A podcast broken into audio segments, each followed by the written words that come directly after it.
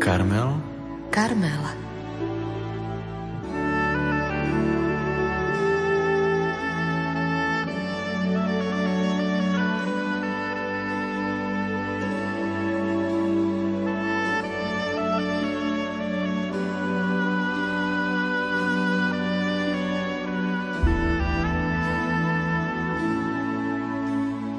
Veku 89 rokov, milí poslucháči, odišiel dnes do domu otca emeritný košický arcibiskup Monsignor Alois Tkáč. My si pripomenieme jeho život a dielo v nasledujúcich minútach a to so strihom z relácie Karmel, ktorý sme v premiére vysielali 3. júla roku 2011 pri 50. výročí kňastva emeritného košického arcibiskupa Monsignora Aloisa Tkáča. Nerušené počúvanie vám zo štúdia Rádia Lumen prajú Marek Rimóci a Pavol Jurčaga.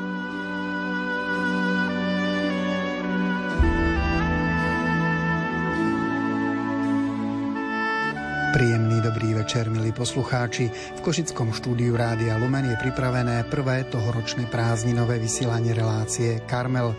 V nej si pripomenieme významné zlaté jubileum 50 rokov kňazskej vysviacky emeritného arcibiskupa Monsignora Alojza Tkáča.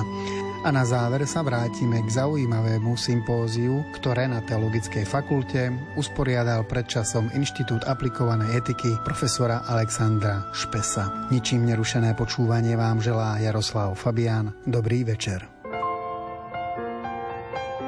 Rádio Lumen Slovenské katolícke rádio Naším hostom je dnes večer emeritný arcibiskup Monsignor Alois Tkáč. Excelencia, aké boli vaše prvé zážitky a kroky, keď ste boli pred 50 rokmi vysvedení? Predovšetkým bol som šťastný, že som kňazom, pretože od mladosti, kedy som len začal vnímať okolo seba dianie, tak som pocitoval povolanie ku kňastvu a keď sa mi po mnohom úsilí podarilo dostať sa na teologickú fakultu do kňazského seminára, tak e, kňazská vysviacka pre mňa bola šťastnou chvíľou. Samozrejme, s kňazskou vysviackou v tom čase e, boli spojené aj viaceré nepríjemnosti. Predovšetkým to bola obava počas štúdia, či sa ku kňastvu ja a moji e, spolubratia vôbec dostaneme, pretože vieme, aká bola vtedy situácia. No a prvé zážitky samozrejme e, boli veľmi pekné, pretože slávil som svoje primície. No a čakal som na dispozíciu, kde bude menovaný za kaplána práve tie dni po kniazskej vysviacky a potom po primíciách boli dosť e, plné napätia, pretože bez štátneho súhlasu sa nesmelo nič robiť. A keď som sa odvážil spovedať, a slúžiť svetu omšu po primíciách, nož tak len za zatvorenými dverami v kostole a samozrejme veľmi príjemné pocity to neboli. No a čo tiež bolo tak nepríjemné, eh, je fakt, že som každú chvíľu očakával povolávací rozkaz na, na základnú vojenskú službu. Čo vás tak cieľene ovplyvňovalo pri rozhodovaní stať sa kňazom? rozhodne to bolo Božie volanie, Boží hlas, pretože ako som spomenul, už od skorej mladosti pocitoval som náklonnosť ku kňastvu. No a potom boli to veľmi pekné príklady kňazov na okolí e, našej ohradzanskej farnosti, teda v Humenskom dekanáte. Boli to kňazi už starší, ale veľmi úctyhodní a takisto i mladí kňazi, kapláni, ktorí v tom čase v Humenom boli kaplánmi a boli mojimi katechetmi, alebo aspoň som sa s nimi veľmi často stretával, či skôr, že som ich často videl. Vtedy, e, v tom čase, keď nás študentov bolo veľa, študoval som na gymnáziu v Humenom, tak vôbec kontaktovať s kaplánom alebo s kňazmi tak bezprostredne, ako dnes e, môžu kontak- kontaktovať študenti, bolo nemysliteľné, pretože nás bolo veľmi veľa. Ja som na kňaza, na kaplána, kaplánov, kňazov pozeral skoro ako na oltárnu sviatosť. Takže naozaj dve skutočnosti. Božie volanie vnútorný hlas, vnútorná náklonosť ku kniazstvu a potom príklady kniazov.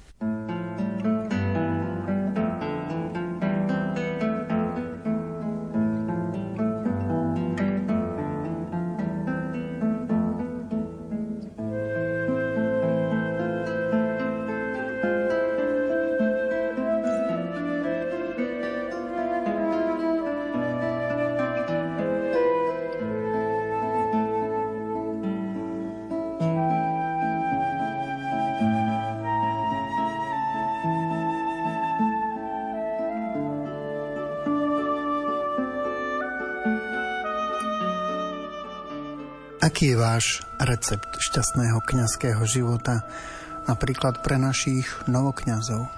To najdôležitejšie je, aby e, mal povolanie ku kňazstvu. Pretože kto by sa, nedaj Bože, násilne tisol e, ku kňastvu šťastný nikdy nebude.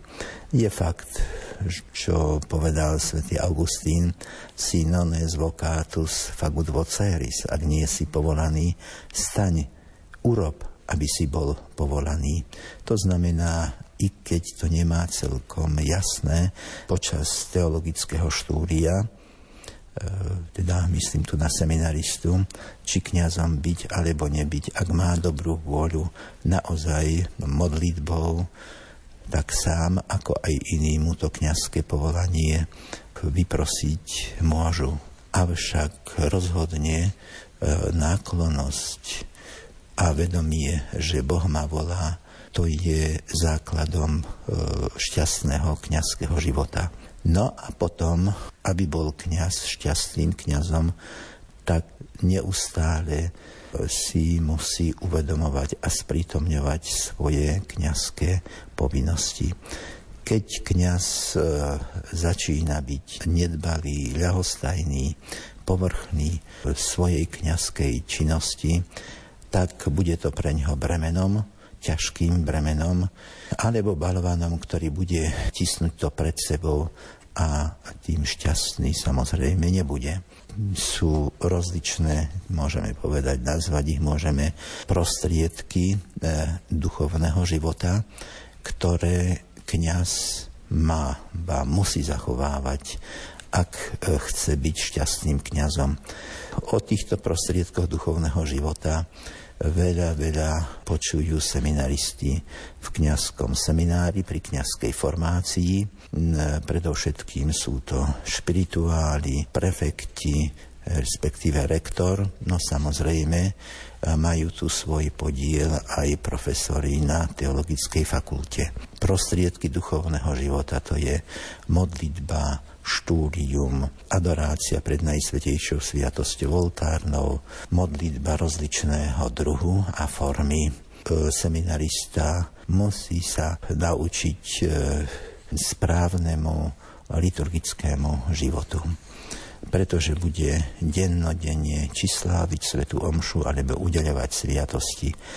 A preto i rubriky, ktoré e, upravujú udeľovanie, slávenie sviatosti sú veľmi dôležité a kňaz pri nich musí byť disciplinovaný. A samozrejme musí mať vieru.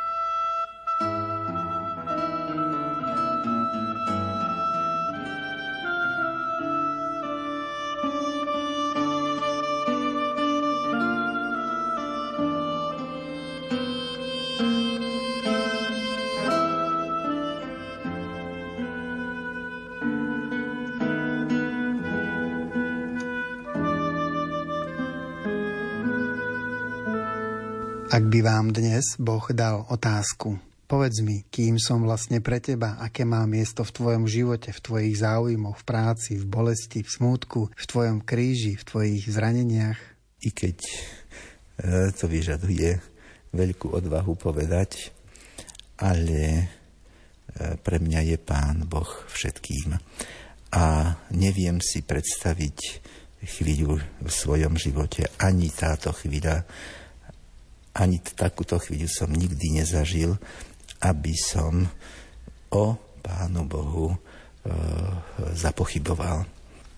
Neodvážim sa povedať, že Pán Boh mal vždy e, v mojom živote prvé miesto, aspoň som na to e, nemyslel, ale snažil som sa, aby mal v mojom mieste, e, aby mal v mojom živote prvé miesto v mojich túžbách, záujmoch, v práci či bolesti, smutku i v križiach, zraneniach. E, toto, čo e, občas veriacim pri rozličných príležitostiach, predovšetkým v homíriách alebo pri svetej spovedi, čo veriacím hovorím, tak e, snažím sa aj sám urobiť. To znamená, že svoje radosti i smútok sklamania i bolesti kríže chcem spájať s utrpením pána Ježiša.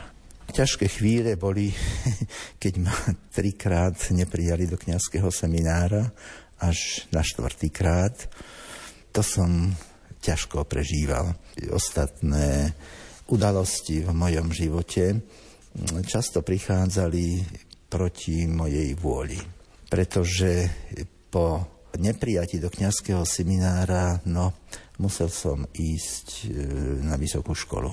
Počas teologického štúdia, počas 5 rokov na teologickej fakulte a v kňazskom seminári, to sme vždy, všetci seminaristi boli v napätí, či nás pre nejakú príčinu zo seminára nevyhodia, ne, neprepustia. Ísť na vojenčinu e, v tom čase nebolo to najpríjemnejšie. Ani nie tak, že e, čo tam treba zažiť. Lebo preskákali to iní chlapci, tak preskáče to aj kňaz. Len e, dva roky byť na vojenčine, no tak to je pomerne dlhá doba. Ja som nakoniec vojenčin mal pomerne dobrú. Veľa som tam čítal, veľa som študoval pretože e, mal som takú službu, ktorá mi to dovoľovala. Musím povedať, že ťažké to pre mňa bolo, keď po návrate z vojenčiny pán vikár Onderko namiesto toho, aby mi dal dispozíciu, aby ma poslal za kaplána niekde do farnosti, tak mi povedal, tak e, prídete, pán kaplán, tu do Košíc na biskupský úrad a budete aktuárom, notárom. No tak pre mňa to bol doslova šok a s týmto som sa nevedel dlho, dlho ako si uspokojiť. Viackrát som ho žiadal, aby ma uvoľnil pre farskú pastoráciu, ale nakoniec asi po dvoch, troch rokoch som sa aj vnútorne s tým uspokojil a nakoniec som bol aj rád, že e, keď už máte prácu v pastorácii, keď som mal prácu v pastorácii, no tak potom už som tu bol rád. Čo sa týka samotnej výroby, iste vedel som, do čoho idem, keď som sa tak povediať na tú výrobu pripravoval. A z terajšieho pohľadu na roky výroby, tak boli to roky skúseností, kde som sa stretol s ľuďmi, s ktorými by som sa inokedy nestretol. Predovšetkým to boli vodiči električiek v meskej hromadnej doprave v Košiciach. Počas týchto rokov, čo som tu bol v Košiciach od príchodu do Košíc ako mladý kňaz, tak som skoro vždy, alebo nie vždy, no ale tak provokoval vlastne e, tedajšiu komunistickú moc.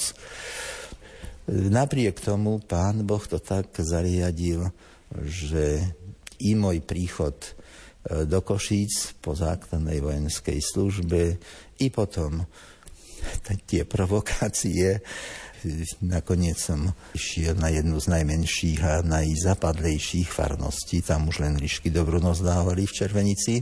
No ale tiež to boli požehnané roky, pretože tam som mohol veľa čítať, veľa študovať a písať. Ja to pokladám naozaj všetko za Božie riadenie. Samozrejme, vtedy, keď sa ocitneme v takýchto ťažších situáciách, tak e, je to ťažké. Ale všetko sa s pomocou Božou dá zvládnuť. Keď, ma, keď e, mama, moja mama ma prišli s otcom navštíviť do Červenice a išli cez tie lesy, tak mama mi hovorí, ach chlapči, tak kde to tu dali, tak jak to ty tu budeš žiť? Otec to brali trochu ináč, povedali, keď bude vojna, jemu sa tu nič nestane. Pán Boh to tak pozariadoval a ja to vidím naozaj v tom Boží plán. Každý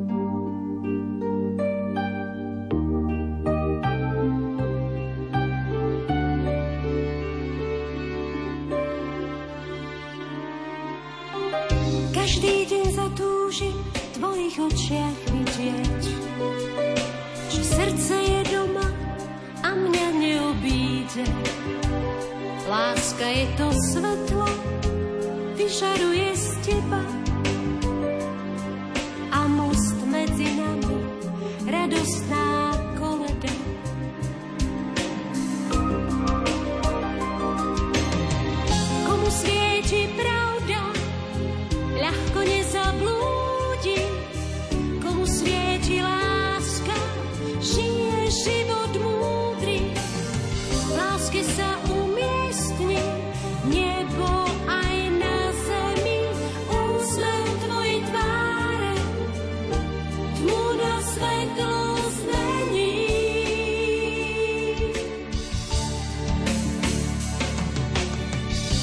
Na čo ste kládli vo svojej kňazskej a neskôr biskupskej službe predovšetkým dôraz? Na začiatku, samozrejme ako kňaz v pastorácii, myslel som si, nuž, ten je dobrý kňaz, ktorý e, bude podľa takejto šablóny, ako si to ja predstavujem. Podobne zo začiatku i e, keď som začínal službu biskupa. Som si predstavoval, no tak e, kňaz by mal byť taký, ako si ho ja predstavujem. Počase som vyzrel a dnes si uvedomujem, že každý je nejaký a každého treba prijať takého, aký je. Samozrejme, že každý si musíme svoj charakter, svoje správanie, a všetko, čo s tým, čo s kňastvom súvisí, samozrejme kultivovať. Nemôžeme, nemôže sa kňaz alebo biskup vyhovárať na to, že no tak ja mám takú nátoru, tak teraz si môžem dovoliť to alebo ono. Nie, áno, máš svoju nátoru, svoj, e, svoju charizmu, svoj charakter, ale musí to byť e, v rámci mantinelov, v rámci určitých hraníc. A viete, ani som ani som nemal nejakú zvláštnu modlitbu, ktorú by som oblivoval. No tak to preto, lebo kým sa pomodlíte breviár, kým sa pomodlíte rúženec, potom e, keď si vykonáte meditáciu, takže už potom e, na iné veľmi nemyslíte, aspoň ja som nemyslel. No a každý deň som obetoval na nejaký dobrý úmysel a mám to od samého začiatku svojho kňazského života cez celú biskupskú službu, že každý deň obetujem na nejaký dobrý úmysel. Kňaz je nemysliteľný bez modlitby. Ďalej je to štúdium, denný poriadok a príprava na homílie, ochota spovedať, ochota katechizovať. Treba nám vedieť, že bez kňastva a bez kňazov, napriek tomu, že máme e, mnohé a niekedy veľké chyby, e, svet by bol o mnoho horší. Pretože keď kňaz, ako som spomenul, sa modlí, sám je disciplinovaný, študuje, je vzdelaný, káže Božie slovo, sprítomňuje Božie tajomstva, káže, učí Božie prikázania a apeluje na svedomie. No, tak rozhodne svet. I keď nie je taký, aký si predstavujeme, že je mnoho zla vo svete, a my to vidíme tam, kde E, sa evanielium buď odmieta, alebo sa vôbec ešte nehlása, aspoň v takej miere, ako by sa hlásať malo. No a potom tu u nás nož kňaz musí mať empatiu. To znamená, že vnímať radosti i smutok, bolesti i sklamanie ľudí. Tak ako teraz som veľmi peknú pasáž čítal o Svetom Otcovi Benediktovi XVI, samozrejme i ostatných pápežov, že vie sa s ľuďmi tešiť i smútiť, vie sa vžiť do ich situácií, keď sa s nimi osobne, predovšetkým osobne stretne. Prvou sviecou zhorel vosk v prvom týždni, čakajúc z nebies bosk pre ľudstvo v žízni. Druhou sviecou zhorel vosk na druhej méte. Čakajúc z nebies bosk vo zvednutom kvete. Treťou sviecou zhorel vosk za treťou stránou. Čakajúc z nebies bosk za zavretou bránou. Štvrtou sviecou zhorel vosk v adventnom ráme. Čakajúc z nebies bosk na vyschnutej sláme.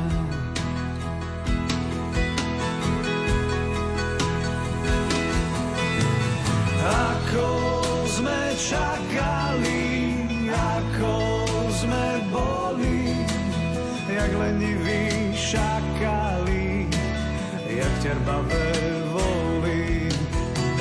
Koľko sme dávali, koľko sme chceli, na slame spávali, za anielmi bdeli.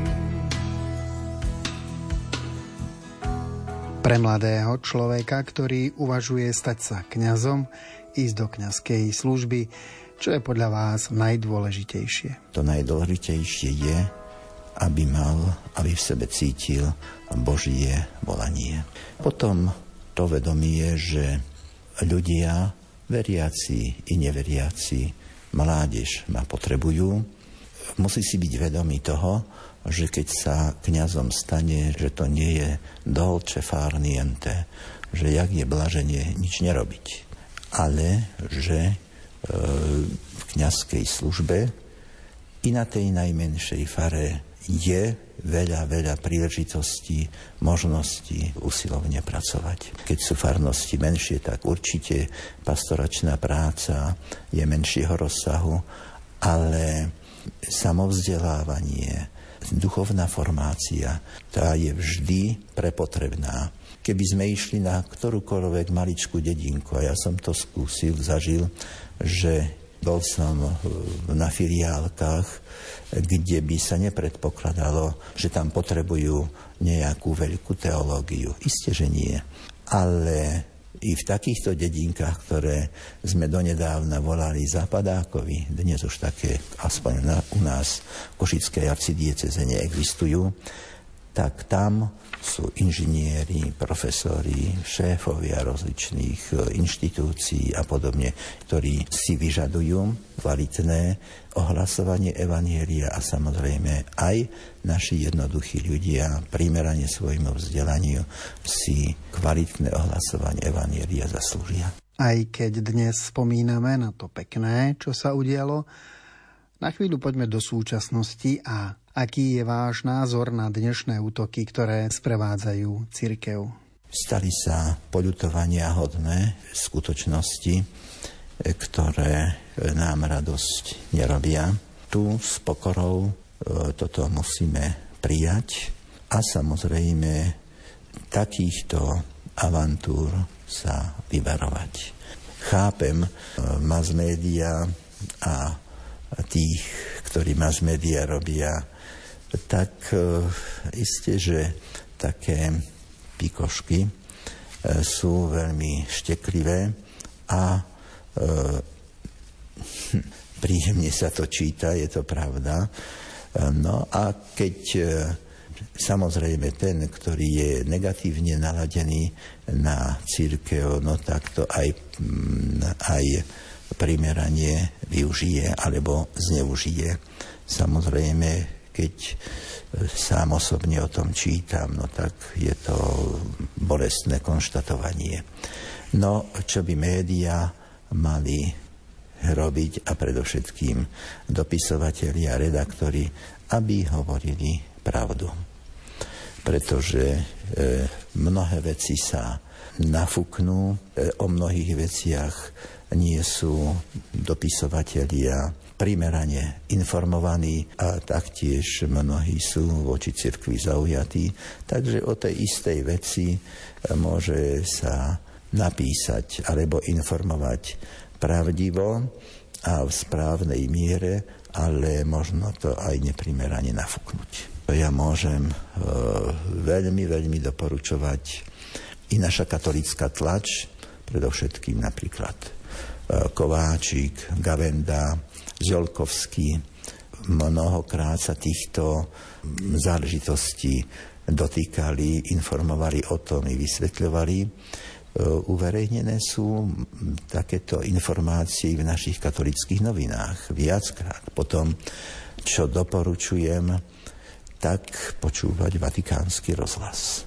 Ja, aby som bol informovaný o týchto bolestných záležitostiach, tak každý deň počúvam vatikánsky rozhlas. Ráno vstávam o 5 hodine, aby som počúval české vysielanie a potom, aby som počúval slovenské vysielanie. A tam sú mnohé takéto bolestné udalosti uvedené na správnu mieru.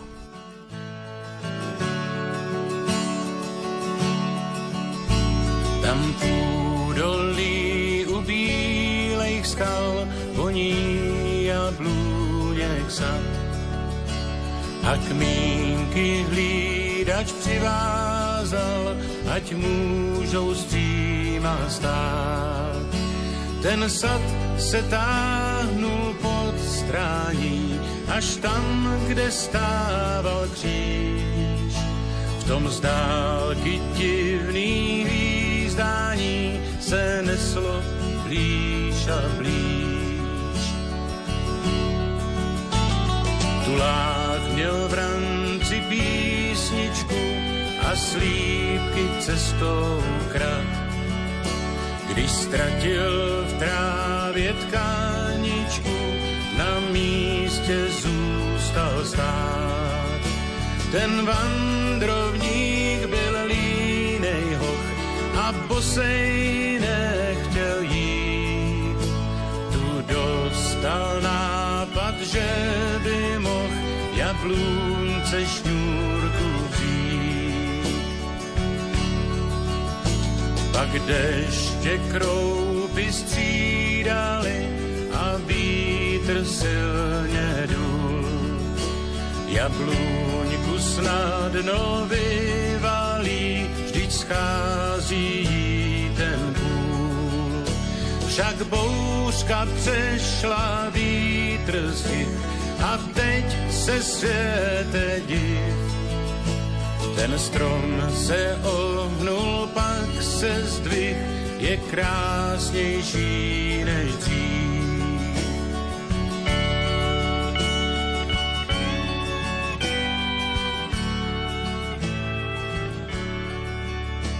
Čo vás stále teší aj po 50 rokoch kňazskej služby?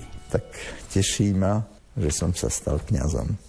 Pretože prijímam Božiu vôľu, Božie rozhodnutie, no tak e, som sa tešil a teším sa, že som biskupom.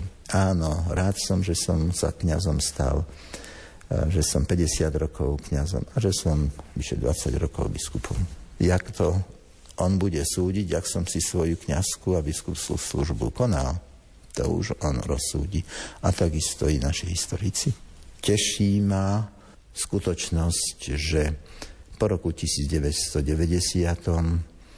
mali sme možnosť aspoň čiastočne uviesť na pravú mieru život e, konkrétne v Košickej arcidiecéze. Predovšetkým e, znovu otvorenie kňazského seminára Teologického inštitútu, potom e, povýšenie Teologického inštitútu na Teologickú fakultu, ďalej zriadenie Katolíckej univerzity, primeraný a myslím, že dostatočný počet kňazov našej diecéze, pretože v roku 1990 priemerný vek bol okolo 60 rokov no teraz je to už okolo 38-39 rokov. Ďalej návrat reholí a príchod nových reholí do našej košickej arcidiecézy. Možnosť katechizácie, máme pekný výber e, literatúry, našej katolíckej, kedykoľvek len chceme. Tak môžeme ísť do Ríma, stretnúť sa so Svetým Otcom na generálnej audiencii, putovať na rozličné miesta, či sú to Lourdes, Fatima a iné, môžeme povedať sveté miesta, no, že sa rozvíja pekne e, charitatívna činnosť, činnosť katolickej charity a iných inštitúcií katolického školstva, cirkevného školstva a podobne. Chodívam 20 rokov birmovať. No a keď e, vidím, že duchovný otec, kňaz danej farnosti svedomito, poctivo pripravil týchto birmovancov na prijatie sviatosti birmovania, tak ma to teší. Už je mi ľúto, keď si uvedomujem skutočnosť, že po takej svedomitej a dobrej príprave mnohí, mnohí na to zabudnú. A to je smutné, pretože škodia predovšetkým sebe samým. Teší ma, keď e, sa kňazi vo farnostiach dobre cítia.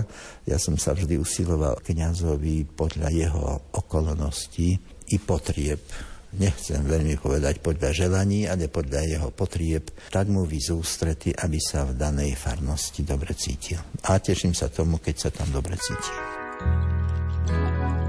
Nebój się, mała trzutko, albowiem spodobało się ojcu waszemu dać wam królestwo.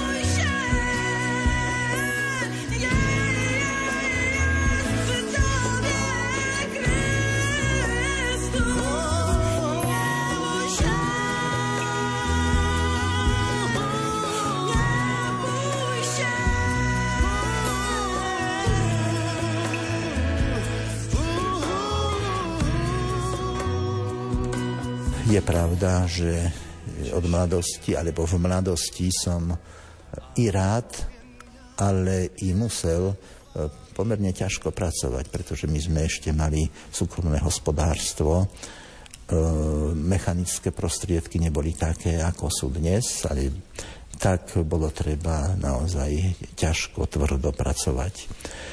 Vnímam starostlivosť o svoje zdravie i v tom zmysle, že ak chcem dobre konať svoju kňazskú a biskupskú službu, i teraz službu e, emeritného arcibiskupa, tak musím byť zdravý.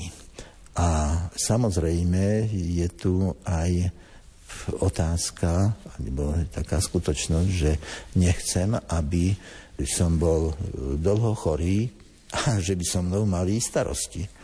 Dokedy po tej prirodzenej stránke si môžem zdravie uchovať, tak sa o to snažím. E, k tomu prispieva osobná disciplína, ďalej e, stravovanie a pohyb. Čo dnes najviac podľa vás vytláča Boha z mladej rodiny? Myslím, že je to najprv získať vzdelanie, čo pokladám za vhodné. Potom ďalší stupeň je zaistiť si zamestnanie, no a nakoniec, ako hovoria Česi, pořídiť si dieťa. To je výslo, vyslovene český výraz a vzatý práve z tohoto prostredia. Už samotným takýmto vnímaním tým je Boh, keď je vytláčaný a keď nie je, tak nie je pripustený. Pretože dáva sa tam miesto, čo ináč. Samozrejme, všetko toto, čo som spomenul, do rodiny patrí, no len na Pána Boha neslobodno zabúdať. Pretože toto, čo hovoria manželia pri manželskom sľube, tak to by mali manželia vedieť na spameť a navzájom si to pripomínať a uskutočňovať. Beriem si ťa za manžela, za manželku a budem ti verným v mladosti, v starobe, v zdraví i v chorobe, v šťastí i v nešťastí.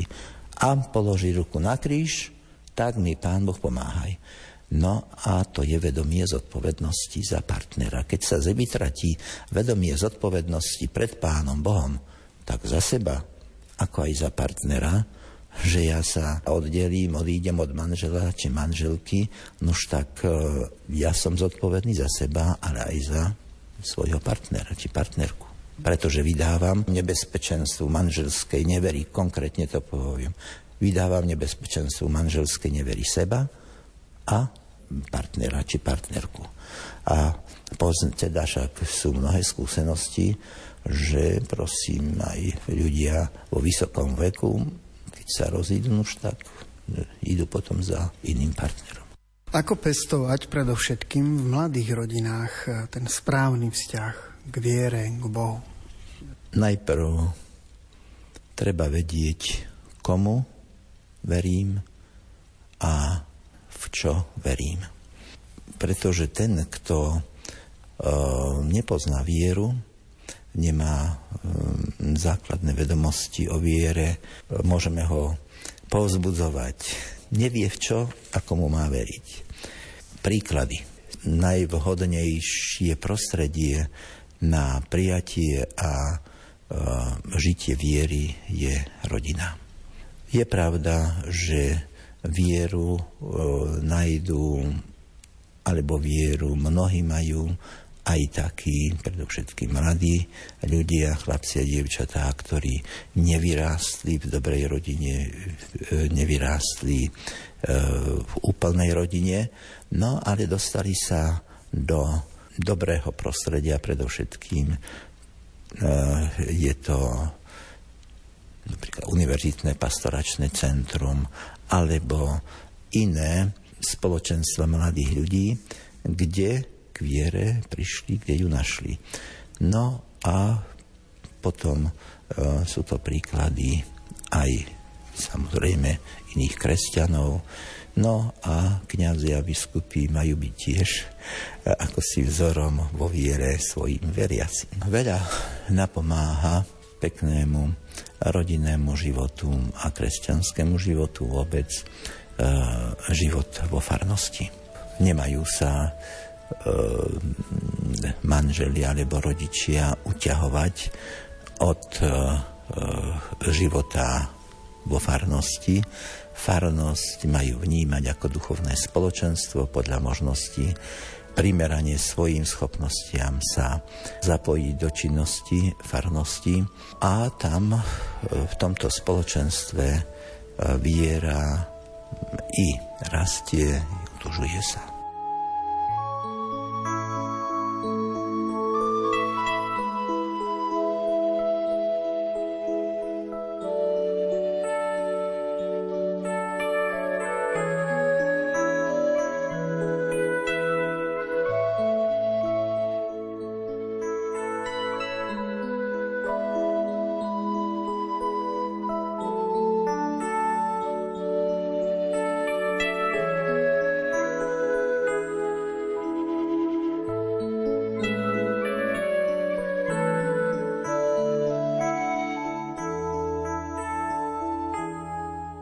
Zlaté jubileum kňazskej služby si zaslúžia aj nejaké želanie do budúcna. Tak, aby som vedel za všetkých okolností, za každej okolnosti povedať Pánu Bohu, nech sa stane Tvoja vôľa. Či budem zdravý, alebo budem chorý, či budem môcť pracovať tak, ako je to primeranie môjmu veku, alebo či ma už môj nástupca bude šetriť veľmi. no tak e, samozrejme ocitám sa vo veku, kedy už pozerám ináč na, na záver života, e, na smrť i na väčnosť. Keď som bol celkom mladý, tak o väčšnosti, o nebi, pekle, očistí som sa učil. Keď som, a som zatiaľ kňazom, tak v tom strednom veku, od prvých rokov kňazstva no doteraz, alebo donedávna, tak o väčšnosti učím. A keď som už v takomto veku, tak už mám väčšnosť bezprostredne pred očami. No a viete, že vtedy človek už inakšie pozerá na to všetko, o čom sa učil, aj o tom, čo učil. To už sú naozaj veľmi vážne skutočnosti, pretože dávam si otázku, tak prežil som takýto pomerne zatiaľ, pomerne dlhý vek, tak či som svoj život prežil v zmysle a v obsahu modlitby rodičov za dieťa pri Svetom Krste. Tá modlitba znie, žehnaj Bože naše dieťa, aby jeho život bol Tebe na slávu, jemu na spásu, nám na radosť a svetu na osoch. Sú to krátke vzývania, ale s bohatým obsahom. No a dávam si otázku, tak či som svoj život s takýmto obsahom a v takomto zmysle prežil. A čo vám vychádza? Už niekedy ma to poteší a niekedy si poviem, no tak to by som neurobil. Čo by ste zavinšovali tým, ktorí sú starší alebo chorí vo vyššom veku v chorobe? Najprv, aby e, svoju starobu, svoj vyšší vek prijali. Aby neboli nervózni z toho, že e, sú už starí. Po tej prirodzenej stránke, aby vedeli využiť e, zmysluplne čas, aby ho, nedaj Bože, nejak nepremárnili. Keď mi povedia, alebo e, staršiemu človekovi povedia, no tak teraz máte veľa voľného času, nemusíte skoro vstávať, e, idete skoro spať a podobne. E, nikto vás nemu, nenúti do nejakej roboty.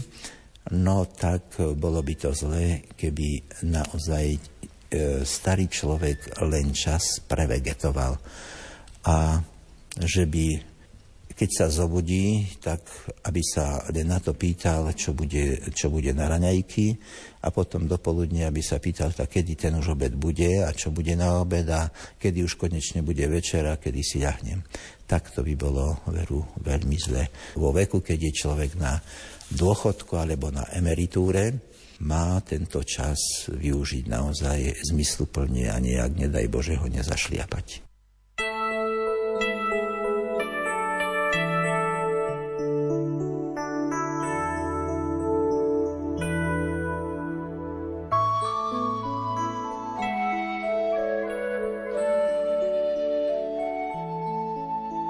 28. júna sa v Košickej katedrále do poludnia uskutočnila eucharistická slávnosť, pri ktorej jubilant Monsignor Alois Káč v spoločnosti biskupov a kňazov ďakoval za požehnané obdobie 50 rokov kňazskej služby. Na slávnosti homíliu predniesol spišský pomocný biskup Monsignor Andrej Imrich. Vaša excelencia, milý náš jubilant, otcovia arcibiskupy a biskupy, milí bratia kňazi, diakoni, milé sestričky, drahí bratia a sestry. Človek po Adamovom hriechu, poznačený naklonosťou k zlému, narúša spoločenstvo s bratmi i spoločenstvo s Bohom a prežíva stav nepokoja a mnohorakých konfliktov. Z toho má niekedy pocit opustenosti, lebo si rozhneval okolie, inokedy pocit ohrozenia, lebo cíti blízkosť zlých ľudí, niekedy až pocit hnevu či nelásky voči okoliu. Tomuto nepokojnému a preto nešťastnému človeku prichádza Boh na pomoc. Posiela nám svojho syna, aby nám dal príklad obetavej nezišnej lásky. Aby nám ako jeden z nás ukázal, ako sa buduje opravdivé spoločenstvo s bratmi i sestrami, aj spoločenstvo s Bohom. Svojou obetou uskutočnil zmierenie a cez zmierenie priniesol nám pokoj.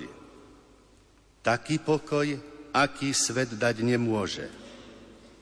Taký pokoj, ktorý je prameňom pravého ľudského šťastia. Boh vo svojom synovi chcel viditeľným a zvláštnym spôsobom zostať a účinkovať medzi nami. Preto Kristus založil církev. Církev ako tajomné Kristovo telo je znakom prítomnosti Krista v tomto svete. Nikto iný, iba církev môže byť znakom jeho prítomnosti. Pritom Kristus je tu prítomný pre dobro všetkých ľudí celého sveta, nie len pre dobro členov cirkvy. Službou cirkvy sám Kristus ohlasuje radostnú zväzť. Neustále sprítomňuje obetu kríža, ktorou zmieruje hriešnikov s Bohom a všetko posvecuje.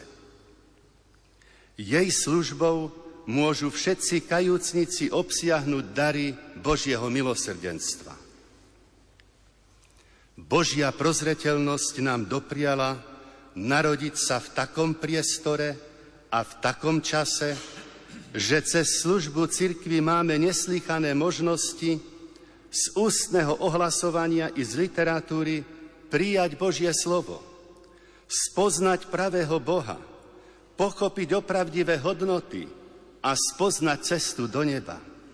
To sú dary, ku ktorým na mnohých miestach zeme nemajú ani v minulosti nemali ľudia prístup ani vo sne. A my to máme.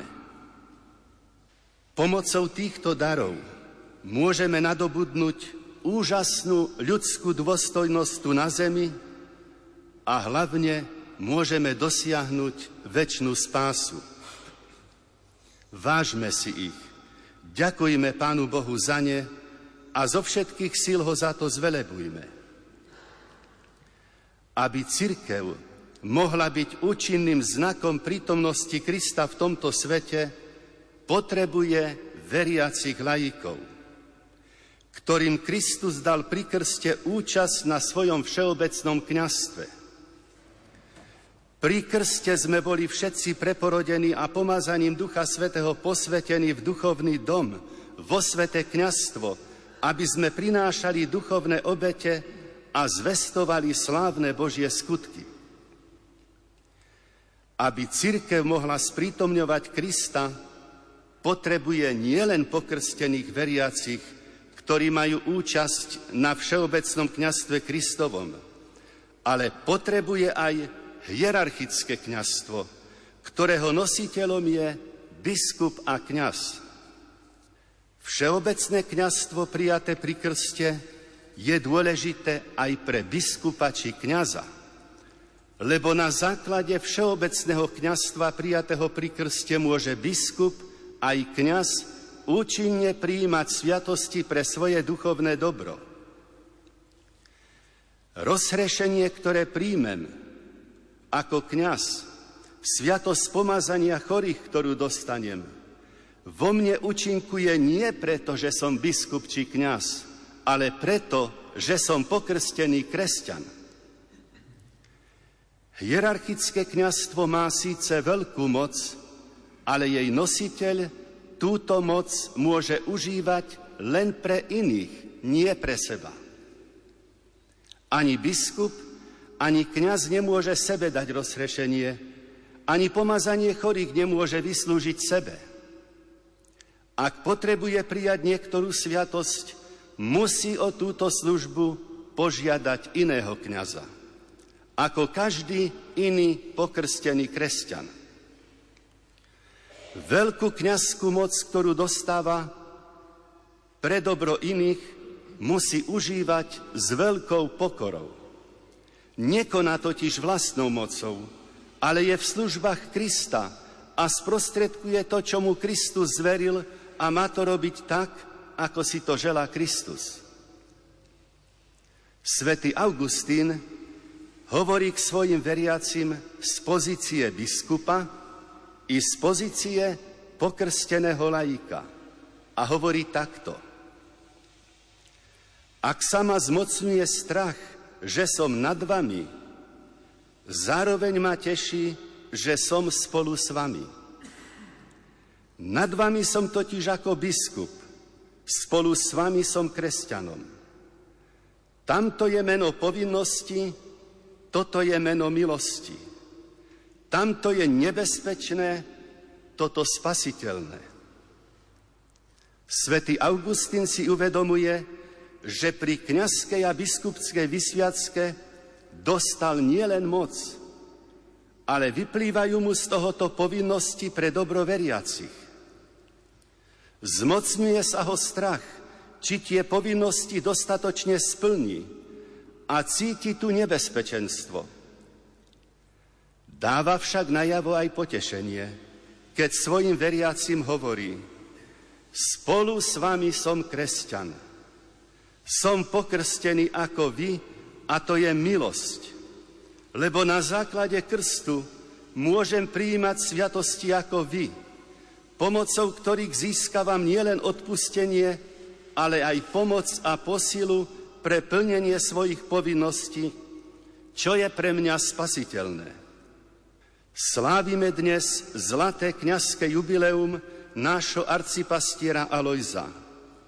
Pritom si chceme živo uvedomiť nevyhnutnú potrebu kňaza a biskupa preto, aby mohol Kristus v tomto svete trvalo a účinne pôsobiť. Milý náš jubilant, vaše životné dielo je veľké. Shodnotila ho predčasom Teologická fakulta Katolíckej univerzity na vedeckej konferencii. Nebudem ho preto hodnotiť dnes. V dnešný deň chceme všetci ďakovať Pánu Bohu za vás, za váš život a za vašu kňazskú a biskupskú službu. A chceme ďakovať aj vám za vaše zodpovedne prežívané kňazstvo.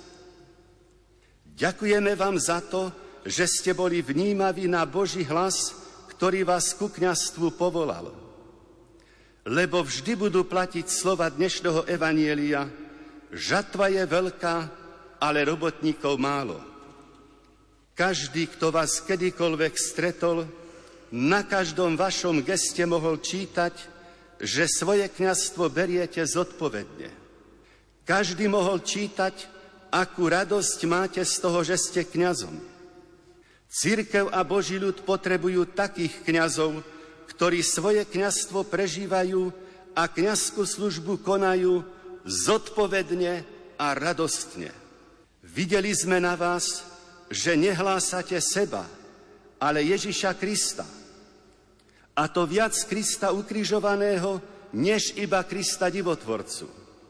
Niekedy je totiž trend v kresťanstve zanedbávať askezu a pokánie a do popredia dávať náboženské zážitky, senzácie a zázraky, hoci aj domnele. Vy ste boli ohlasovateľom pravého pokánia. To najdôležitejšie, čo by som chcel vyzdvihnúť, je vaša priam charizmatická snaha byť verný učeniu cirkvy a vytvárať dokonalé puto jednoty a lásky so Svetým Otcom. Toto robí biskupa užitočným pastierom a za to vám chceme vrúcne ďakovať. Svoju vernosť učeniu cirkvy ste odvážne prejavili už ako kňaz, za čo ste počas komunizmu museli znášať aj príkorie. Pre horlivého kniaza je to veľké príkorie, ak mu mocní tohoto sveta znemožňujú konať kniazskú službu. Nútia ho konať niečo iné a prenasledujú tých, čo sa k nemu čo i len slušne správajú. To má charakter nútených prác. Pre vernosť kniazskému povolaniu ste takto museli prežiť 8 rokov na nútených prácach. Nech vám to dobrotivý Boh mnohonásobne vynahradí a Boha to odmení. Milí bratia a sestry, Kristus službou církvy chce byť skutočne všade pre dobro celého sveta a pre dobro všetkých. Chce byť uprostred rodín, Chce byť vo výchove, v školstve, v kultúre, v zdravotníctve, v podnikaní, v politike.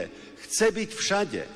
Všetko chce požehnávať, všetko chce posvecovať, všetko chce uzdravovať, všetkému chce darovať svoje svetlo, aby svet neblúdil, ale aby žil a pracoval na slavu Božiu a pre spoločné dobro s dobrou perspektívou do budúcna a radosnou nádejou na väčnosť. Vy, naši veriaci, ktorí ste pokrstení a pobirmovaní, sa nachádzate všade v tomto svete. Nachádzate sa aj tam, kde kňaz nemá prístup. Práve cez vás môže byť všade účinne prítomný On, Ježiš Kristus. Je vašou úlohou zaniesť Kristovo svetlo do všetkých kútov ľudskej činnosti a ľudského života – Angažovať sa pri liturgii a pri náboženských podujatiach je potrebné. Ale je to málo. Vaša kresťanská angažovanosť musí byť tam vonku vo svete. Až tam môžete priniesť ovocie kresťanského života, až vtedy opravdivo sprítomnite Krista v tomto svete. To prvé je ako kvet, až to druhé je ovocím. Kvet, ktorý nedorastie v ovocie, asi zbytočne kvitol. Nakoniec všetci prosme pána Ježiša, aby zoslal svojho ducha, ktorý nám všetkým pomôže naplniť svoje poslanie v cirkvi, aby dobre plnili svoje povinnosti, svoje poslanie kňazi a biskupy a rovnako, aby dobre plnili svoje poslanie všetci pokrstení. Vtedy sa církev stane skutočne účinným znakom prítomnosti Krista v tomto svete.